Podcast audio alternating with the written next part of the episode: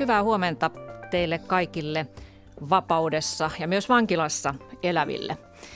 Onko meistä toisaalta kukaan oikeasti vapaa? Se on toinen kysymys, toisen ohjelman aihe, mutta nyt me mennään ihan konkreettisesti vankeuteen, vankilamuurien sisälle, millaista elämä on siellä. Muurien sisällä elää tälläkin hetkellä 3 000 vankia. Vankien määrässä on tapahtunut viime vuosina pientä kasvua, erityisesti tutkintavankien kohdalla. Ryöstö- ja huumausainerikokset ovat kasvaneet. Muissa rikoksissa on tapahtunut lievää laskua. 4 vankia 10 on tuomittu väkivaltarikoksista. Tällainen on tilanne tällä hetkellä. Jan Jalutsi, sinä olet 54-vuotias nuorisotyötä tekevä mies. Olet entinen taparikollinen, 7-kertainen vankikarkuri. Monenlaisiin omaisuusrikoksiin, muun muassa pankkiryöstöihin, aikoinaan syyllistynyt mies. Elämästäsi 20 vuotta on mennyt vankiloissa Suomessa ja Ruotsissa ja sitten karkureissuilla niistä. Ja viimeisin tuomiosi päättyi, pääsit vapauteen vuonna 2011. Miltä nämä viimeiset 6 vuotta vapaudessa ovat maistuneet? No oikein hyvältä, että mulla oli nyt semmoinen onni ja autuus, että mulla oli hyvä tukiryhmä. Kiitos Harri Nykäselle ja kaikille muillekin ihmisille, jotka auttoi mua saamaan kiinni siitä siviilistä ja tukivat, että se tukiverkosto ilman sitä, niin ihminen ajautuu melkein välittömästi. Se riippuu siitä, niin kuin Riihimäen vankilajohtaja äsken sanoi, kun keskustelin hänen kanssa puhelimitse näistä kysymyksistä, niin hän sanoi, että se riippuu, kuka on siellä portilla vastassa, miten se siviili lähtee käyntiin. Ja se on totta. Niin. Siitähän se on, että jos sulla on ihmisiä, jotka välittää ja auttaa ja näissä ihan, ja sulla on asunto, niin sulla on hyvät mahdollisuudet, mutta tietysti kaikki on loppupeli sinusta itsestä kiinni. Niin, ja sinullakin meni tosiaan 20 vuotta ennen kuin sait sen sitten oikean henkilön sinne portille vastaan. Mä sain inspiraation tähän aiheeseen ylipäätään, kun paitsi että Jan Jalutsilta on juuri ilmestynyt jälleen uusi kirja, Linnakuntin treeniopas, mutta tänä talvena on ilmestynyt myös tällainen ensivenkulan opas, jonka Spartak Kajaani ry-yhdistys yhdessä Kuopion yhdyskuntaseuraamustoimiston Kajaanin toimipaikan ja Sukevan vankilan kanssa on tehnyt ensi kertaa vankilaan joutuneille ja heidän läheisilleen ikään kuin oppaaksi siitä, että mitä tuleman pitää, kun ihminen joutuu ensimmäistä kertaa suljettuun laitokseen. Ja se on varsin lyhyt käsikirja, muutaman sivun mittainen esite, koska vangit eivät kuulemma jaksa lukea mitään pitkiä käsikirjoja, mutta siinä on paljon tiivistettyä tietoa konkreettisesti, mitä siellä tapahtuu siellä vankilassa ja neuvoja, että kannattaa opiskella, pysy poissa päihteistä, älä velkaannu muille vangeille, opettele heti vankinumerosi, koska sitä kysytään ainakin alussa enemmän kuin nimeäsi, säilytä omatoimisuutesi vankeuden ajan, älä laitostu, jotta vapautumisen jälkeinen aika sujuisi sitten helpommin. Ja ylipäätään tuntuu, että tämä opas on aika fiksu siinä mielessä, että se tuntuu näillä ohjeillaan tähtäävän nimenomaan siihen vapauteen, ei niinkään, no toki siitä arkeen myös siellä, mitä siellä on siellä vankilan sisällä, mutta että miten sinun kannattaa toimia siellä, jotta olet sitten, kun vapaudut, niin vahvemmilla. Olli Kaarakka, sä olet tosiaan Kriminaalihuollon tukisäätiön asumispalvelupäällikkö. Miten, kun sä tiedät myös sen vankilan arjen, olet itse ollut siellä töissäkin vanginvartijana ja apulaisjohtajana, niin tämä opas tähtää tosiaan vapautumiseen, mutta tähtääkö meidän nykyinen vankilasysteemi, se arki siellä vankilassa? Tähtääkö se siihen, että tämä ihminen jonain päivänä, hänen pitäisi pystyä pärjäämään yksin? No kyllä varmaan niin kuin ajatuksen tasolla tähtää, ja Rikosseuraamuslaitoksen strategia on kuitenkin se, että siinä tulee esille hyvin se, että kaikki vapautuu joskus. Mutta kyllähän se arki varmasti laitostuttaa henkilöitä. Se on hyvin strukturoitua ja tarkkaa. Tietyt asiat toistuu säännöllisesti. Niin, miten sä voit laitoksessa välttyä laitostumasta? Se on hyvä kysymys. Tietenkin siellä on kaikkea ohjelmaa, mihin kannattaa ilman muuta osallistua, että sillä tavalla yrittää ehkäistä sitä laitostumista. Mutta kyllä se varmasti tosi haastavaa on. No, tässä ensivenkulan oppaassa on paljon tämmöistä konkreettisia tietoa siitä, että ensin sinut viedään tutkintavankilaan ja sieltä sitten siirretään varsinaiseen vankilaan tuomiota suorittamaan, niin tuo matka saatetaan tehdä junan vankivaunussa pienessä muutaman neliön kopperossa, josta ei voi nähdä ulos ja matka saattaa olla pitkä, niin mä en itse tiennytkään, että tällaisia vankivaunuja on olemassa ja sitten laitetaan matkaselli ja muuta sellaista, mutta tällaiset asiat on sulle nyt Jan tuttuakin tutumpia, mutta olisiko tällaisesta oppaasta ollut aikoinaan sulle hyötyä, kun sä parikymppisenä ensimmäistä kertaa joudut vankilaan? No olisi. Kyllä mä sanon, että mä tässä nyt jonkin aikaa vilkasin läpi ja sehän on, onko tämä 13-sivuinen opas, niin siinähän on kaikki ne tähdelliset asiat, mitä silloin ei tiennyt, että silloin kun tuli, niin ei ollut mitään tietoa seuraavasta päivästä tai seuraavasta askeleesta. Ja tästä kun puhut tästä vankivaunusta, niin mä oon kyllä tutustunut niihin, että matkalla pohjoiseen ja pohjoisesta takaisin. Ja se on tosiaan joku 3-4, jos edes sitä, ja siellä saattaa parhaimmillaan olla 6 kaveria. Ja sitten kun siinä on se, että siinä istutaan, alhaalla on semmoinen lavitsa ja siinä vieressä on vessanpönttö ja jokainen voi kuvitella, että kun siinä 5 muuta seistä toljottaa, niin kuinka vaikeaa se on mennä siihen tehdä tarpeita.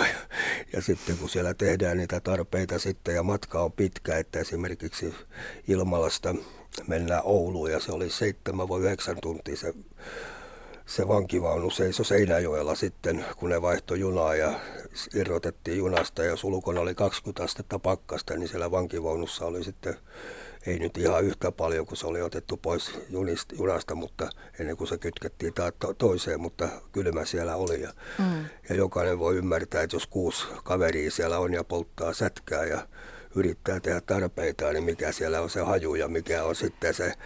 Se on karu aloitus vangin uralle. Juu, se niinku kyllä se vie sen glamuurin pois, että vankila on niinku jenkkielokuvissa, että otsittain vastaavaa, että kyllä niinku. Mutta junavankivaunusta et onnistunut pakenemaan. Kaikessa muusta olet melkein joutunut, tai siis päässyt pakoon.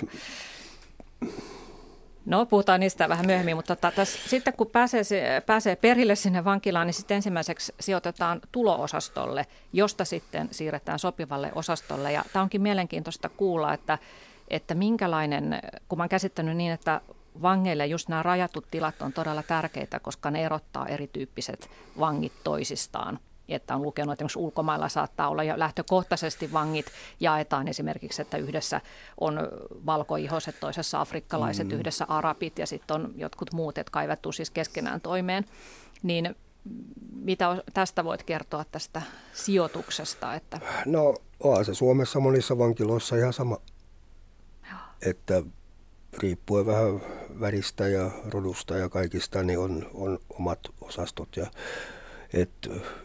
Mä voin silleen kertoa, kun siinä on melkein 30 vuotta on sitä väliä, niin silloin 30 vuotta sitten niin kaikki oli yhdessä sumassa. Et ei ollut mitään tämmöisiä pelkääjiä ja näin päin pois, että jos joku ilmoitti, että hän pelkää, niin hän saattoi joutua olemaan 8 kuukautta rundissa, että ne tarkisti, että onko tämä väite paikkansa pitävä, mutta nykyään riittää, kun sanoo. Rundi on siis tämmöinen eristysosasto siellä alakerrassa jo, että missä ei ole mitään muuta kuin kalterit ja kova tämmöinen kivilavitsa ja vessa sitten. Se vessan vetämismahdollisuudet on vartijalla ja itse vaan voi tehdä tarpeesi ja rukoilla, että vartija sitten vetää niitä, sitä vessaa. Mutta se, että se on niin paljon muuttunut vankilastruktuuri ja... Jos sä olisit 30 vuotta sitten kysynyt minulta näitä asioita, niin mä olisin ollut aika hemmetin katkera ja haukkunut järjestelmää ja että miten paskaa se on, mutta se on kyllä muuttunut. Mikä siinä on muuttunut? No, vankiaines on muuttunut. Tietysti se on, populaatiovankiloissa on tullut ulkomaalaisia paljon ja se on eri tavalla sitten... Just lokeroiduttu ne vankilat on pienennetty ja suljettu ja mahdollisuudet toisten kanssa on kaventuneet ja enemmän pidetään lukkojen takana, kun työt on vähentyneet. Ennen panostettiin työhön. Et vankilathan tuotti paljon, ihmiset teki tilauksia ja yritykset ja vankilat, kun se oli halpa työvoimaa ja hyvälaatuista tavaraa, niin siellä tehtiin, mutta nykyään ei ole osaavia työntekijöitä siellä ja ja ihmiset vaan aika pitkälle makuutetaan ja sitten henkilökunta on muuttunut. Tämä saa tietysti nyt paljon haukkumista, kun mä sanon, että henkilökunta on pätevöitynyt ja tämä vanha perinne, että vartijan pojasta tulevat vartija ja sitten hänen pojasta vartija, niin se on muuttunut. Et on tullut kouluhenkilöitä, jotka on oikeasti motivoituneita ja hyvin kouluttautuneita ja avarakatseisia ihmisiä, jotka on siellä. Eikö sen olisi pitänyt muuttua sitten parempaan suuntaan, se on muuttunut parempaan suuntaan tällä hetkellä just, eli kun puhutaan sitä meillä. Mutta se tarkoitit siis, että sun mielestä ennen oli siinä mielessä parempi, että vangeilla teetettiin työtä. Joo, eli se oli, mutta mä sanoin, että jos 30 vuotta sitten olisit kysynyt minulta tämän kysymyksen, niin mä olisin haukkunut. Eli mun suhtautuminen olisi ollut kielteisempi. Eli on tapahtunut hyviä asioita sille, että nykypäivänä myöskin vangeilla on, kun puhutaan opiskelumahdollisuuksista, puhutaan ransusta, rangaistusajan suunnitelmista sun muista, niin nyt nykyään ne on mahdollista toteutua. Ennen ne oli tämmöisiä utopistisia ajatuksia, että niitä ei edes lähdetty toteuttaa, että ne oli vaan paperilla, eli nykyään pyritään kuntouttamaan vanki. Ja sehän on lähtökohtaisesti nykyään se, että silloin jos sulla on pitkä tuomio, niin se on ensimmäinen kategoria.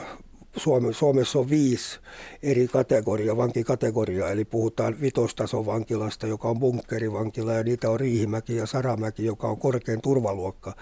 Ja sieltä lähdetään sitten sijoittelemaan niitä ihmisiä eri niin kuin lievempiin kategorioihin, eli lievempiin vankiloihin. Eli katsotaan, pyritään sitten loppupelissä niin, että kun tuomiota on vähän jäljellä, niin ne vapautuu sitten avolaitoksista tai menee koevapauteen tai pääsee opiskelemaan, että nykyään se on siinä suhteessa ihan hyvä. No mä vielä kysyn tästä vankilahierarkiasta, kun otit esille sen, että ennen ei ollut tavallaan niin paljon tämmöisiä pelkääjävankeja kuin nykyään. Että mä luin Rikosseuraamuslaitoksen raportista, että pelkääjävankien osuus on itse asiassa yhä näkyvän pilmiön vankiloissa, että moni pyytää päästä eristykseen, että syynä saattaa olla, että järjestäytynyt rikollisuus, heidän liikojen toimintatavat siellä vankilan sisällä ovat tietynlaisia, vangit käyttävät päihteitä ja sitten myös tällainen vankilayhteisöä säätelevä periaate, että esimerkiksi ilmiantajat, seksuaalirikolliset, muut yhteisöön sopimattomat henkilöt painostetaan, siis muut vangit painostavat tätä tiettyä yksilöä pois sieltä muiden osastolta erityisosastolle. Mutta olitko sä, Jan Jalutsi, kun sut tunnetaan pankkiryöstäjänä ja myös siitä, että sä oot lähes jokaisesta vankilasta onnistunut karkaamaan, niin oliko se sellainen kukkulan kuningas siellä vankien keskuudessa? Ei, koska niin kuin mä sanoin, että sulla jo tässä ennen tätä lähetystä, että mä oon ollut aina, mä en yleensä ota kantaa, että silloin kun on ollut jotain tämmöisiä ihmisillä on ongelmia tai puhutaan oikeuksista ja näistä, niin tullaan kysymään neuvoa, että voisiko mä auttaa jossain kanteluiden tai tämmöisissä oikeusasioissa, niin silloin minun puoleen käännyttiin, mutta muuten mä oon ollut aika neutraali, että mä en ota niin kuin kantaa, että kuka on kuningas ja kuka ei ole, että ne on ihan eri ihmiset, että mä pyrin opiskelemaan ja treenaamaan. Sä oot oman tien kulkija siellä. Joo, no mä oon semmoinen, mä en ole vanha liitto enkä mä oon uusi liitto, että mä oon siinä vaan semmoinen välinputoja ollut aina. Että ennen puhuttiin vanhasta liitosta, että ne ei valittanut ja nyt näin nuoret tai uusi liitto, ne on taas semmoisia, että ne ei osaa mitään. Että mä oon vähän siinä välissä ollut, että mulla ei ollut semmoista auktoriteettia tai vastaavaa. Että. No mitäs Olli Kaarakka, sä oot tosiaan myös tehnyt vanginvartijan ja vankilan apulaisjohtajan töitä, niin oot nähnyt sitä arkea siellä käytännössä, niin ootko sä todistanut tätä vankien välistä hierarkiaa? No kyllähän se tietenkin selkeästi näkyy tietystä rikostyypeistä, että sitä hierarkiaa on. Ja suljetussa vankiloissa varmasti tämä osastointikin perustuu sitten vähän siihen, että sitä hierarkiaa pyritään niinku estämään, että se näkyisi niinku niin selkeästi, että on omat osastot sitten niinku esimerkiksi turvaosasto jollekin erittäin vaarallisille vangeille ja sitten päihteettömiä osastoja ja niin poispäin. Mutta kyllä mä luulen, että se keskinäinen hierarkia varmasti näkyy parhaiten siellä vankien arjessa. Että sitä, että henkilökunta sitä ei ehkä niin selkeästi näe aina. Niin, että henkilökunnalle on merkittävää se, että käyttäytyykö vanki hyvin vai ei, ja sitten heidän keskinäiset suhteensa on eri juttu. Mistä te muuten, saavatko vangit tietää toistensa tuomiot, kun tuntuu, että esimerkiksi seksuaalirikoksiin syyllistyneet ovat niitä pelkääjiä, niin mistä ne muut sitten tietää, mistä hänet on tuomittu, jos, vai onko sitä soveliasta kysyä? Vai miten se juttu mä voin sanoa näin, että Ruotsissa, kun mä oon istunut Ruotsin vankiloissa, niin siellähän tehdään, Suomessahan ollaan suunnitellaan sama, että jos on seksuaalirikoksesta tuomittu, niin siinä pöytäkirjoissa tai tuomiolauselmassa lukisi, että väkivaltarikos. Ja Ruotsissahan on tehty varmaan 20 vuotta näin. Ja sinne on kielletty, ettei saa pöytäkirjoja sisälle, mutta ainahan niitä jollain tavalla saa. Mutta siellä on esimerkiksi, mä oon ollut todistamassa, että yksi hankala vanki Hallilla, eli se on Södertäljen vankilassa, missä mä olin, niin oli semmoinen hankala vanki ja vartijoita vähän hatutti hänen käyttäytymistä, niin he tuli sanoa jätkille, että tiedättekö, että toi istuu siitä, että se on raiskannut ja tappanut 2-vuotiaan tytön. Ja voitte arvata, mitä sitten tapahtui, että ne katsoi. Mä todistin sitä, mä olin just tullut sinne, niin mä todistin, kun jätkät potki ja hakkas, niin että hänellä murtui useita luita ja kasvot verissä, niin vartijat katsoi sieltä metallioven takana, kun siellä on semmoinen läppä ja panssarilasi, niin sieltä ne katsoi, kun sitä hakattiin, ja sitten kun äijät meni selleen ja se makasi tajuttomana, niin ne tuli hakemaan se, ja kun se heräsi, niin ne kysyi, että mitä tapahtui, niin se jätkä sanoi, että vangit pahoinpiteli, niin papereissa luki, juoksi täysillä päin ovea. Eli ainahan voidaan yrittää suojella, mutta ainahan se on viime kädessä sitten ihmisistä kiinni. Ja ei se pelkääjien määrä, ei se silleen ole kasvanut. Se on vaan nykyään, kun sijoitetaan eri osastoille. Ennen se oli niin, että ihmisiä puukotettiin ja seksuaalirikollisia, kun ne sai selville, niin ne sai aika nopea lähdön sitten. Joku sai putken päähän tai vastaavaa. Nyt kun tehdään nämä eri osastot, niin vangit myös osaavat itse pyytää sitten toista osaston. Joo, ja sitten monasti on niin, että joku menee suljetulle osastolle ja sieltä sitten hän tekee jonkun paskatempun, varastaa tai vastaavaa. Sitten hän joutuu sitten seuraavalle turvaosastolle ja sitten taas seuraavalle turvaosastolle. Eli on myöskin henkilöitä, jotka käyttäytyy tyhmästi siellä vankilan sisällä ja joutuu sitten menemään. Mutta tokihan se on niin, että jos on 1000 ihmistä, niin yleensä 50% heistä on ne, jotka on kärryttäneet. Niin se vaan aina on, tai katsotaan, että se on vasikoinut, ja silloinhan se automaattisesti kategorisoidaan vasikaksi, ja silloin sijoitetaan semmoiselle turvaosastolle halutessaan tietysti. Eli näin ollen voidaan sanoa, että jos aikoinaan kun mä olin Riihimäessä, niin siellä oli muistaakseni 300 vankia, niin oliko normaali osastolla 100, ja loput oli sitten melkein 200, niin oli eri turvaosastoilla sijoitettuna, toki jos oli romaaneita tai ulkomaalaisia, eli puhutaan tummavärisistä, tummaihoisista, niin niillä oli sitten omat osastot ja näin päin pois, niin sehän on tietysti aina myös vankilakohtaisia.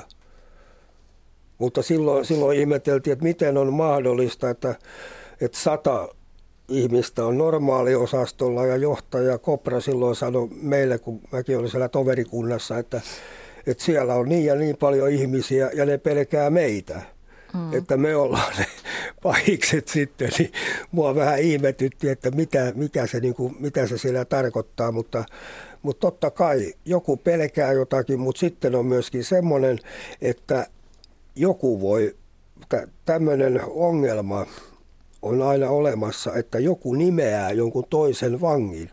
Ja tässä tulee se ongelma, joka mun mielestä on aika paha. Siis nimeä sillä tavalla, että tuo on tehnyt sitä. Joo, sitä. Tai toi uhkaa minua ja tuo on luvannut tappaa minua.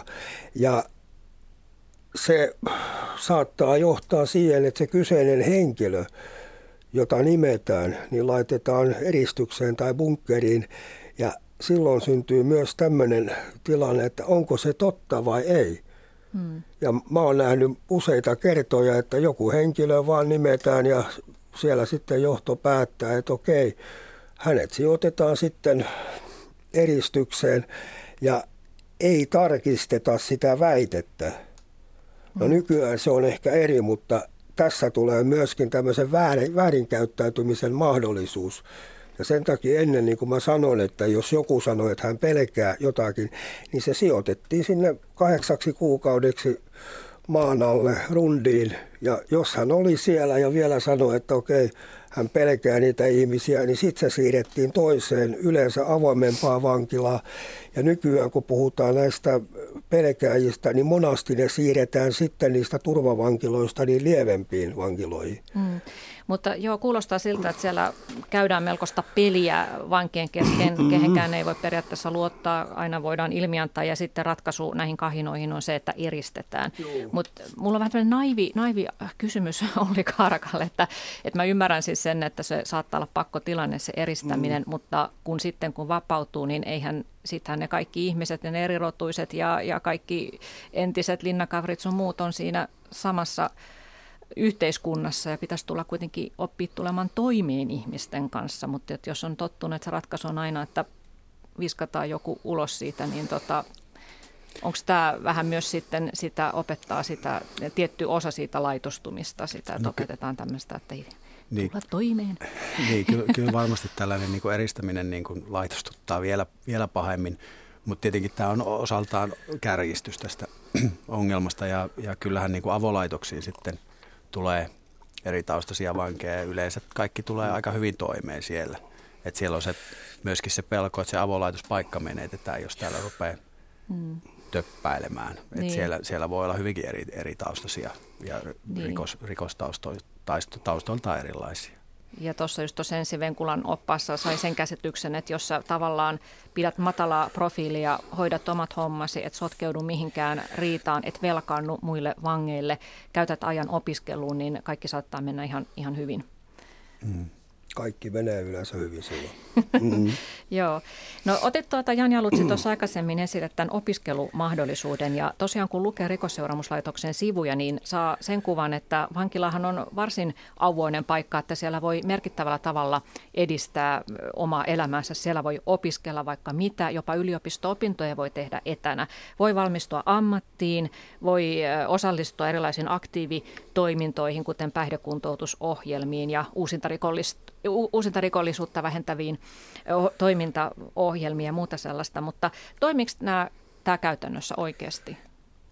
Vai onko nämä vain hienoja juttuja siellä laitoksen sivuilla? No mun näkemyksen mukaan se riippuu aika pitkälti sitten vankiloiden resursseista, että eri vankiloilla on erilaiset resurssit ja ne vaihtelee hyvin paljon sitten sen koon mukaan. Eli joissakin mahdollisuudet ovat selkeästi paremmat esimerkiksi opiskeluun tai tutkintojen suorittamiseen, työtoimintaa, erilaisia ohjelmia, osallistumiseen ja niin edelleen. Mutta sitten niin, isoissa yksiköissä tämä voi olla suurempi, mutta pienemmissä vankiloissa sitten voi olla muita sosiaalisen kuntoutuksen kannalta hyviä puolia, ympäristöä tai keskittyminen sitten johonkin työtoimintaan esimerkiksi. Niin, että vankila voi itse päättää, että mihin käyttää ne resurssinsa. Ja sitten tietenkin kun rangaistusajan suunnitelmia tehdään vangeille, niin niissä laitetaan yleensä tavoitteeksi tiettyjä tavoitteita, joilla yritetään just miettiä sitä, että mikä nyt auttaisi siihen, että ei enää uusisi rikoksia. Ja nämä tavoitteet on aika usein aika abstrakteja. Ja sitten vankila pyrkii vastaamaan näihin tavoitteisiin niiden resurssien puitteissa, mitä tällä vankilalla on tarjota. Minkä tyylisiä tavoitteita sitten saatetaan kirjata, jotka eivät ole ihan konkreettisia? Esimerkiksi niin kuin ajatusmallien muutoksia, tälleen niin kuin rikolliseen käyttäytymiseen liittyvää. Muuta asennettasi. Niin, asennemuutoksia, päihteiden käyttöön liittyviä tavoitteita. Eli päihteiden käyttöä pitäisi vähentää ja niin poispäin. No opiskeluun, työtoimintaan ja niin poispäin. Mitkä kokemukset sulla, Jan, on opiskelusta vankilassa? Mä opiskelin 7 vai 8 vuotta. Mä oon käynyt kaikki paholliset kurssit, paitsi kampaaja ja hevoskurssille. Mä en päässyt pelastua. Mä oon siinä lukee paperissa ylikoulutettu. Mm-hmm. Mä oon käynyt sähköalan tutkinnot, ravintola-alan hieroja, kuntosalihoitaja, jästäs cognitive skills-kurssit, vihanhallintakurssit ja ihan kaikki mahdolliset. Niin sä oot siinä mielessä saanut paljon. Siis mä sanon näin, että cognitive skills-kurssi ja tuo vihanhallintakurssi, missä mä sain tämän opettajan heittää tuolin seinään, kun hermostui sen verran, että mä saan ärsytetty. No joo, mutta mulla on vielä se diplomi siellä kotona seinällä. Mutta se, että cognitive skills-kurssi oli, sehän on tuolta Kanadasta otettu ja Englannissa vielä vähän räätälöity kurssi, niin se on ehkä se paras kurssi, koska siinä opetettiin, että nuku yön yli ennen kuin teet sen ratkaisun. Ja se on mun mielestä se kaikista niin yksinkertainen asia. Toki se kesti 5,5 vuotta ja siinä niin kuin tehtiin yhteistyötä kavereiden kanssa ja pohdittiin yhdessä erilaisia asioita ja niin päin pois. Mutta se oli mun mielestä se pointti, mitä kaikille pitäisi iskostaa. Nuku aina se yö yli ennen kuin tekee, koska silloin kun sen tekee ja miettii. Niin, spontaaniutta kuriin. Joo. Tässä oli äsken äänessä entinen taparikollinen, nykyinen nuorisotyötä tekevä Jan Jalutsi ja sitten täällä on Olli Kaarakka. Pitääkin, sulla on niin pitkä toi sun kriminaalihuollon tukisäätiön asumispalvelupäällikkö. Kyllä. Paljon yhdyssanoja. Jan Jalutsi, kun me puhuttiin ennen tätä lähetystä puhelimessa, niin sä sanoit aika voimakkaasti tästä vankilameiningistä, että se on vähän muuttunut myös näiden erilaisten tukiohjelmien ja kurssitusten myötä sellaiseksi hyysäämiseksi, että sä sanot, että sä et haluaisi hyysätä vankeja, vaan että enemmän vaan konkreettiseen työntekoon. Joo. Että siellä on paljon uusavutonta porukkaa, jotka eivät osaa tehdä mitään töitä ja se pitäisi heille opettaa. Kyllä, aina muistat. No, kyllä, se on ihan totta ja niin kuin mä oon sanonut, että mulla on aika itse olleena siellä, niin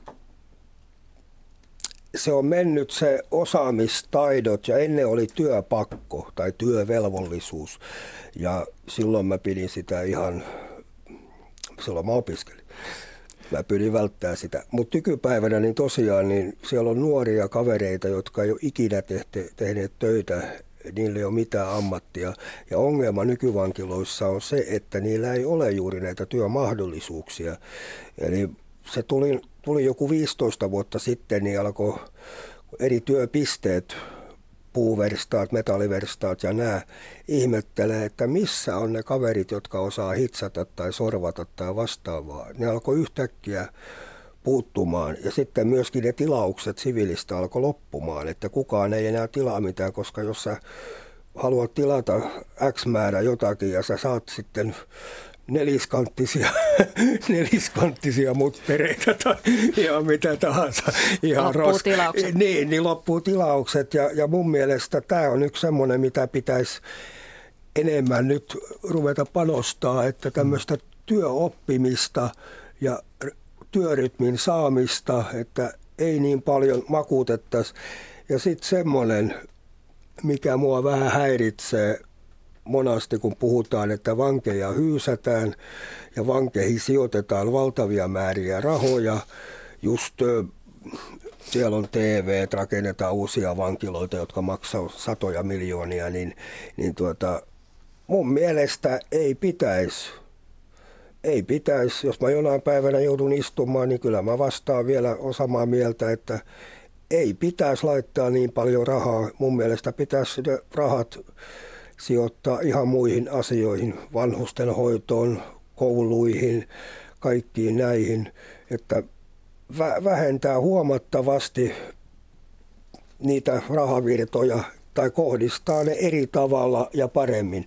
Tämä on vaan mun mielipide, että eiköhän nämä nykyiset vankilat ihan riitä, että ei tarvita mitään huippuhienoja vankiloita, jossa puhutaan, että yksi vankipaikka maksaa 1 400 000, kun rakennetaan, niin mun mielestä ei. Niin.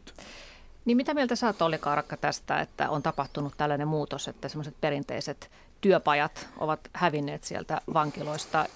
Ja myös sit se, että siinä tulee sisään paljon sellaista vankiainesta, jotka tosiaan eivät ole olleet koskaan missään töissä. Ja kun he vapautuvat, niin millä ihmeellä he sitten saavat senkään jälkeen sitäkään vähän mitään työpaikkaa? Niin kyllä siis tosi tärkeää tällainen työtoiminta varmasti monelle vangille olisi. Ja sen oppiminen ja tämmöisen rutiinin oppiminen, työssäkäynti ja niin poispäin. Mutta on myös sitten sellaisia tapauksia, että jos kaveri on hyvinkin työorientoitunut ihminen ja tekee paljon töitä tuolla siviilissä ja sitten perjantaina vetää vähän enemmän viinaa ja hakkaa porukkaa sitten grillijonossa ja sitten joutuu vankilaan, niin ei se työtoiminta enää siellä vankilassa sitten auta, että sinne tulee hyvä työmies tekemään töitä sinne vankilaan. Mutta jos hän haluaisi tehdä parannuksen ja oppia tekemään töitä, niin... Niin, mutta siis tarkoitan, että jos jo valmiiksi on, niin. Että on siellä tietenkin, se on hyvin heteroinen. Tavallaan se kierre on lähtenyt jo. Mutta se on 1 sadasta. Mutta tällaisia, esimerkiksi avolaitoksissa on paljon henkilöitä, jotka on kovinkin työorientuneita ihmisiä ja silloin ehkä nämä ohjelmat toimiikin paremmin. Niin, se pitää olla sama siinä motivaatio. Että nämä ohjelmat tuo hyvän lisään. Nyt tietenkin tämä paradigma on aika paljon muuttunut tässä 10 vuoden aikana, että näihin ohjelmiin on panostettu tosi paljon. Ja siihen, että on kaikenlaista kalterit taakse, suuttumuksen hallintaa, kognitiiviskilsiä ja muuta. Nyt koitetaan vaikuttaa siihen uusintarikollisuuteen tällä tavalla. Ja jos se nyt vaikuttaa tietenkin tämä panostukset, nämä rahalliset panostukset tähän esimerkiksi vankiloiden kehittämiseen tai muuhun, siihen, että uusintarikollisuus laskee tai saadaan henkilöt vähän paremmin vapautumaan sieltä, niin kyllähän se silloin niin kuin maksaa itsensä takaisin. Niin, no se nähdään ehkä sitten tulevaisuudessa. Mutta se ongelma on se, että ne ihmiset, jotka tarvitsee juuri tämmöisiä palveluja, ei ne niitä osaa saada, eikä ne, jotka haluaa hyödyntää ja käyttää hyväkseen ja joilla on jo taitoja, on hyviä manipuloimaan ja tuomaan esille omia tarpeitaan saadakseen erityisoikeuksia, mitkä nämä sitten tuo mukana, ne saa ne palvelut. Eli nämä hissukat ja hyssykät, jotka siellä tosiaan tarvitsis ja haluaisi niitä, niin ne makaa siellä kopissa kuule hiljaa eikä osaa käyttää näitä palveluja hyväkseen. Eli jos siellä on 10 ihmistä jollain kurssilla, niin 8 niistä on ihan vedättäjiä. Ne paskat välittää niistä, kun ne kurssit on kalliita, ne maksaa paljon ja kun ne vapautuu sieltä siviiliin, niin portilla on vastassa samat kaverit, jotka oli silloin lähtiessään. Eli ne hyödyntää nämä mahdollisuudet ja mun mielestä silloin niin silloin ne mahdollisuudet, ne on ihan turhia, eli puhutaan ihan turhista rahamääristä, mitä sijoitetaan. Eli se pitäisi sitten kartoittaa ihan eri tavalla. Ja tässä on vielä se systeemi. Ja mä oon sitä mieltä, että jos ihminen tekee rikoksia, niin ei sitä perkele, kun sitä hyysätään siellä sitten. Miksi sitä hyysätään? Ihminen muuttuu, jos on muuttuakseen. Ei se auta mikään kurssi, ei se auta, vaikka sä sijoittaisit 10 miljoonaa siihen ihmiseen, jos ei se itse halua sitä. Mutta se on tietysti vankilatyöntekijän hyvin vaikea tietää, että jos joku vanki haluaa, että mä haluan tulla vihanhallintakurssille, että ruvetaan sitten epäilemään, että sä nyt vaan vedätät ja sä vaan haluat. No se on viikon kurssi, se ei nyt niin paljon maksa, mutta puhutaan pitkäaikaisesti, puhutaan niin kuin vuosia kestäneistä tämmöisistä muutosprosesseista, mihin panostetaan. Ja mä puhun ylipäätänsä vankiloiden rakentamisesta ja näin päin pois, niin joihin sijoitetaan hirveitä rahoja. Ja sitten kuitenkin, kun katsotaan vanhusten hoitoa ja koululaisia, niin kyllä mua hävettää. Mua hävetti joskus katsoa TV:stä, kun Jokelan vankilassa näytettiin, kun äijät veti hirveitä viinileikkeitä ja koululaiset veti jotain tämmöistä liisteripuuroa, niin kun verrattiin keskenään ja vanhukset eivät saaneet mitään hoitoa, niin kyllä mä sanoin, että kyllä mua hävetti ihan perkeleesti.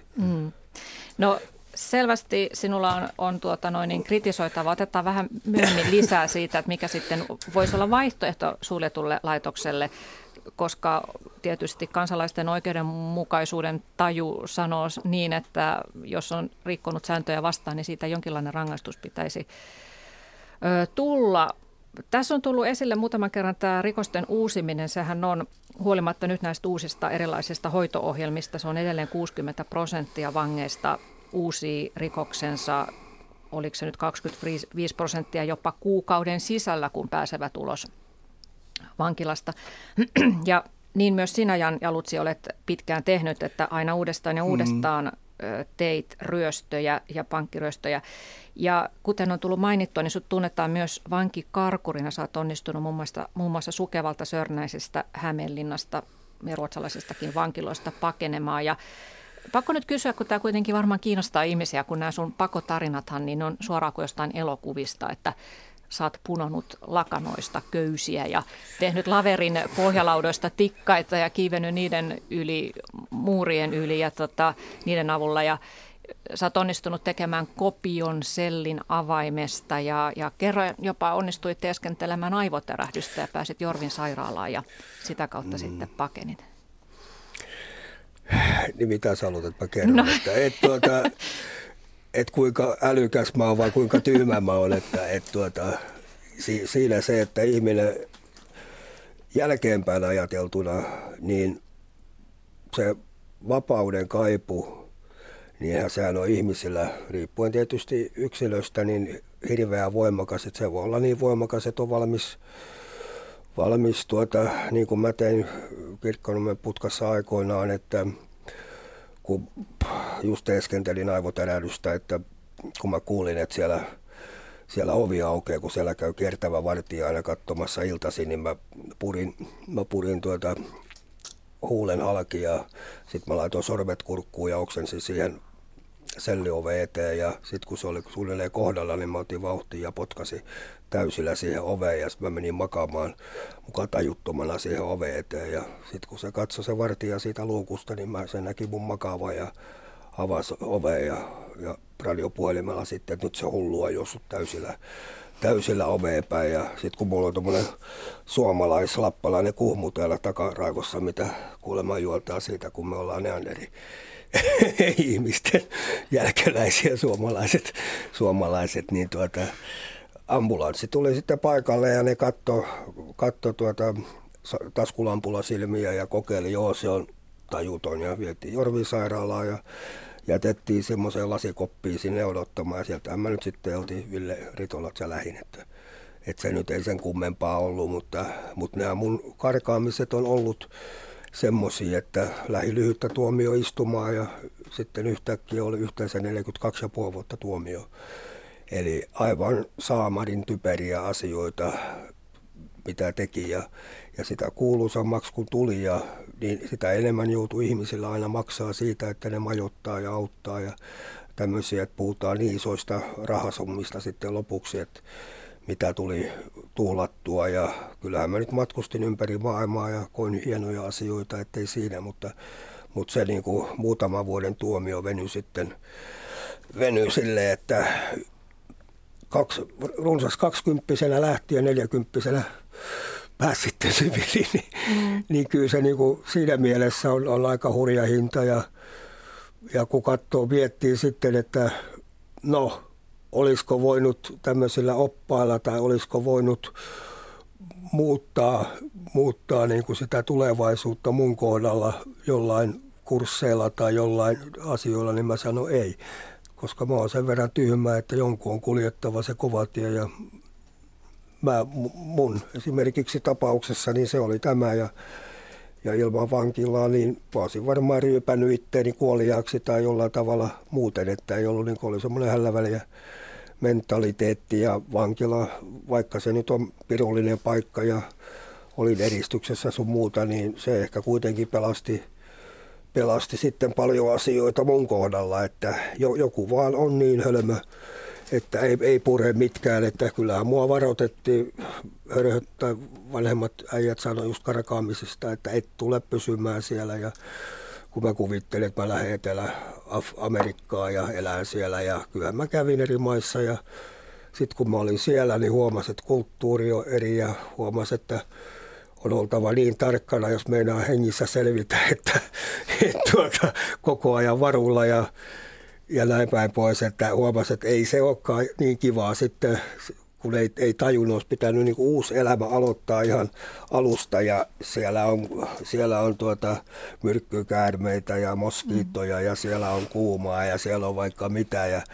Ja niin kuin tämä Eurooppa kuitenkin on hyvin, hyvin turvallinen ja tuttu paikka. Mm. Olli Kaarakka. Mikä sut sai sitten, mikä johti sitten muutokseen? No se lähti pikkuhiljaa, kun mä menin mukaan eri nuorisoprojekteihin, vankiloihin ja näin nuoria tulevan vankilaan. Tätä kyllä se tuntuu aika ikävältä nähdä parikymppistä kossia, joka tulee vankilaan rintarottingilla ja otsassa on leima, että mä halusin tyhmyyden takia vastaavanlaisesta tyhmyydestä kuin minäkin niin 20 vuotta. Ihan noin rikollisuutta tai luulee olevansa ammattirikollinen tai vastaavaa ja tuli se fiilis, että siellä jo mä yritin jutella ja auttaa näitä nuoria ja selittää heille ja näyttää niin kuin, että ei se ole niin, että ja totuus on vähän erilainen siellä. Totuus on se, että ei vedetä kokaiinia limusiinissa ja kauniita naisia, kun puhutaan jostain huumerikollisuudesta. Että todellisuudessa se on se, että maataan jossain kämpässä, missä ei ole mitään ja ruuvataan skitsopäissä irti kaikkia pistokkeita, että on kuuntelulaitteita ja ihan niin kuin. Kun lukee tuota sun edellistä kirjaa, missä sä kerrot tätä sun mennyttä elämää ja kaikki näitä pakoreissuja, muun muassa Euroopan turvallisimpana pidetystä vankilasta Ruotsista onnistunut rikkomaan panssarilasin ja pääsemään pakoon ja kaikkia tällaisia hurjia tarinoita, niin siitä sai semmoisen vaikutelman, että sä tavallaan nautit siitä jännityksestä, että piti olla aina joku suunnitelma päällä ja pitkän aikaa suunnitella sitä pakoa ja vapauden kaipuu oli kova ja sitten tavallaan semmoinen tavallinen arki ei tuntunut miltään. Et sä oot sanonut myös, että sä oot tämmöinen ADHD-tyyppi, että aina pitää olla jotain actionia. Mm-hmm. Ja tavallaan sä teit tästä sun karkaamisesta jonkinlaisen taidemuodon. No ei se. Mutta tämä taidemuoto on tullut aika kalliiksi veronmaksajille, että jos ajattelee, että vankilavuorokausi maksaa 200 €, kun ottaa siis huomioon koko tämän systeemin, mikä siihen ympärille on luotu niin onko sulla nyt, kun sä oot ollut tosiaan pitkään jo kaidalla tiellä niin sanotusti, niin onko sulla kolkuttanut omatunto näistä sun teosta? Että sä oot myös aseella uhannut pankkiryöstöissä, pankkivirkailijoita. Totta kai on. Totta kai, ja sehän on yksi, mitä mä nyt teen näitä asioita, niin ehkä yksi yritys maksaa vähän niitä velkoja, että totta kai on. Niin, että sä, nyt kun sä teet nuorisotyötä, niin koet, että sä tavallaan sovitat jollakin tavalla. No mä yritän sovittaa. En mä välttämättä koe, että kyllähän mä tiedän, että kun on paljon pahaa tehnyt, niin se on, eihän sitä ikinä voi sovittaa. Ei sitä voi sanoa näin, että kun mä teen tämän, niin nyt mä oon korvannut sen osion ja sitten kun mä teen tämän, niin sitten mä oon korvannut taas toisen osion ja lopulta mä oon korvannut kaikki. Et ei se niin mene, mutta mä ajattelen näin, että jos mä pystyn auttamaan yhden tai kahden ihmisen, että ne ei joudu sinne vankilaan tai estää jotain vastaavaa, niin silloin kaikki se, mitä mä oon läpikäynyt ja tehnyt, niin silloin siitä on ollut jotakin hyötyä, että pystyy sen korvaamaan sillä tavalla, että joku toinen ei tarvitse käydä läpi. Ja kyllähän niin kuin puhutaan sitten, että vankivuorokausi maksaa 140-200 €, mutta sitten kun mietitään näin, että joku tekee pienen rötöksen, jonkun varkauden, josta se saa 50 € ja sitten se koko prosessi tulee maksaa 20 000 € järjestelmälle, niin se vasta hölmöä on. Olli Kaarakka, mitä sä sanot nyt kaikesta tästä, että miten vankilaa pitäisi kehittää, jotta se uusintaprosentti saataisiin alemmaksi? Onko vankilassa tällä hetkellä itsessään jotain, joka ruokkii tavallaan sitä rikollista toimintaa jatkumaan, vai onko se ongelma enemmänkin siellä vapautumishetkellä, että siellä ei ole riittävästi tukitoimia sille ihmiselle, että hän hän jättäisi sen entisen elämänsä. Niin, mä en tiedä, että miten vankilaa kehittämällä sinänsä voidaan uusimisprosentteja laskea, että se on tietenkin kriminaalipolitiikkaa, mikä vaikuttaa sitten hyvin voimakkaasti enemmän siihen, mikä on vankiloista vapautuvien uusimisriski. Eli jos tulee enemmän tämmöisiä yhdyskuntaseuraamuksia, avoseuraamuksia, niin se ehkä sitten lisää vankiloissa tällaista porukkaa, joidenka riski tehdä rikos uudestaan on suurempi. Eli tavallaan se vakavampi porukka sitten menee vankilaan. Mutta sitten on tietenkin hyvin tärkeää se, että mitä tapahtuu sen vankilasta vapautumisen jälkeen. Ja just se ensimmäinen kuukausi. Miten hyvin yhteistyö toimii kuntien tai Rikosseuraamuslaitoksen kuntien välillä, miten järjestöt on mukana siinä. Eli tällä tavalla pystytään niinku tukemaan sitä henkilöä, joka vapautuu, ettei hän lähtisi sille samalle polulle. Asunto on tietenkin yksi erittäin tärkeä asia, että asunnottomana vapautuu kuitenkin vieläkin tosi iso joukko. Ja sä, Olli Kaarakka, työksesi autat nimenomaan näitä vapautuneita vankeja ensisijaisesti nyt asunnon hankkimisessa, mutta muutenkin, niin mikä sun tuntuma on heistä, että jos otetaan vaikka 10 vankia, vapautunutta vankia, niin kuinka moni heistä sun tuntuman mukaan pääsee uuteen elämään kiinni? Ja ne, jotka eivät pääse, niin mikä siinä on yleisin syy? No toi on vaikea kysymys, mutta sanotaan nyt näin, että päihteiden käyttö on yleensä se, mikä lähtee viemään sitten jossain vaiheessa. Että meillä kriminaalihuollon tukisäätiössä tukiasumispalveluissa asumisvalmennusyksikkö ja sitten asumisvalmennusyksikkö on päihteetöntä asumista.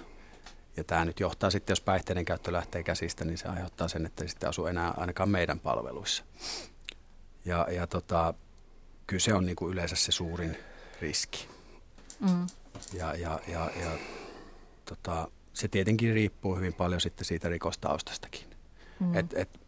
Et vapautuessa, jos pitäisi muuttaa se koko kaveriporukka, esimerkiksi mikä aikaisemmin on ollut ennen vankilaan menoa, pitäisi muuttaa se koko sosiaalinen ympäristö. Pitäisi miettiä, että miten saa toimeentuloon. Kun ennen on saanut hirveästi rahaa, kun on tehnyt rikoksia, niin sitten se siihen samaan tulotasoon. Ja sitten pitää keksiä vielä jotain toimintaa päiväksi. Ja kyllä se aikamoinen paletti on, mikä pitää yrittää koota, eikä sitä yksinään pysty tekemään. Että kyllä sitä tukea tarvitsee. Ja vankiloissa erityisesti tärkeää on se, että motivoidaan näitä henkilöitä siihen, että ne lähtee sille muutoksen tielle. Ja tämä motivointi on tosi tärkeää. Mutta mitä te sanotte, että mikä voisi olla vaihtoehto siis, että kuitenkin rikoksesta pitää rangaista, niin mitä vaihtoehto oli suljetulle laitokselle? Tämä valvontarangaistus, siis niin sanottu pantarangaistushan on yksi, mutta se on vielä aika vähäisessä käytössä.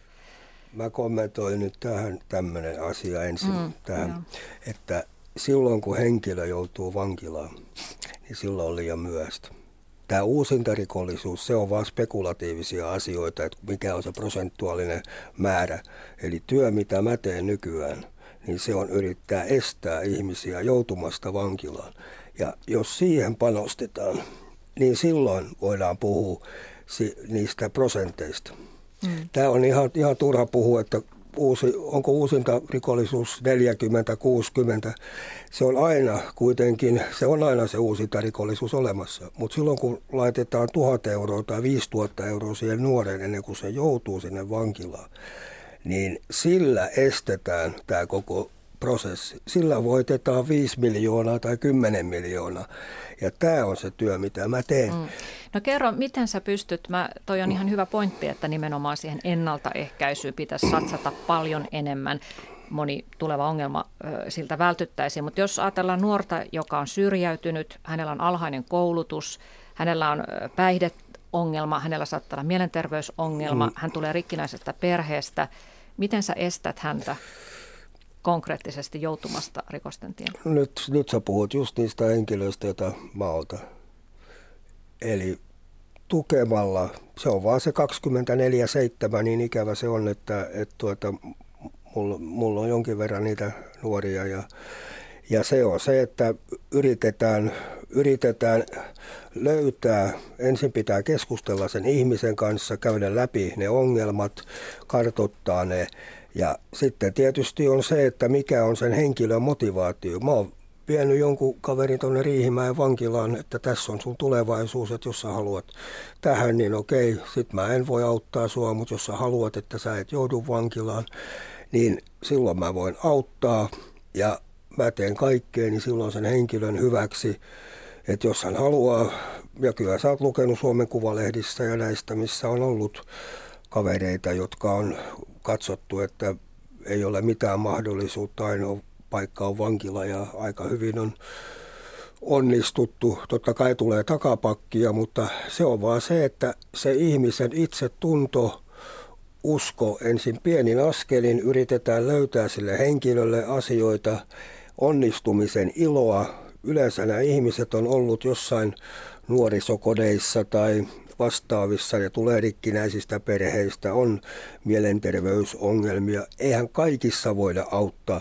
mutta kun panostetaan niihin ihmisiin, perustetaan semmoinen tukiryhmä, johon se henkilö voi olla yhteydessä aina tarvittaessa ja yritetään järjestää. Ongelma on just, että työn saaminen on hyvin haasteellista, että saadaan työtä, saataisiin sille osapäivätyötä sille henkilölle, että hän saisi itse ansaita rahaa, opetetaan sitä rahan käyttöä. Ja just nämä päihteet ja kaikki, no jos mä nyt alan puhua, niin siinä menee kaksi tuntia. Mutta konkreettista tukemista, kuinka paljon sä sitten tapaat sellaisia nuoria, joissa huomaat, että heillä ei ole sitä motiivia kunnostautua niin sanotusti, tai heillä on jopa rikollisen elämän ihailua? Että se on jotenkin niin kuin kuulia olensa jengissä. Ja... No on, koska totta kai ihminen, jos ei ole mitään tämmöisiä sosiaalipuolen tukijoita, niin nehän hakee aina jostakin sitä turvaa.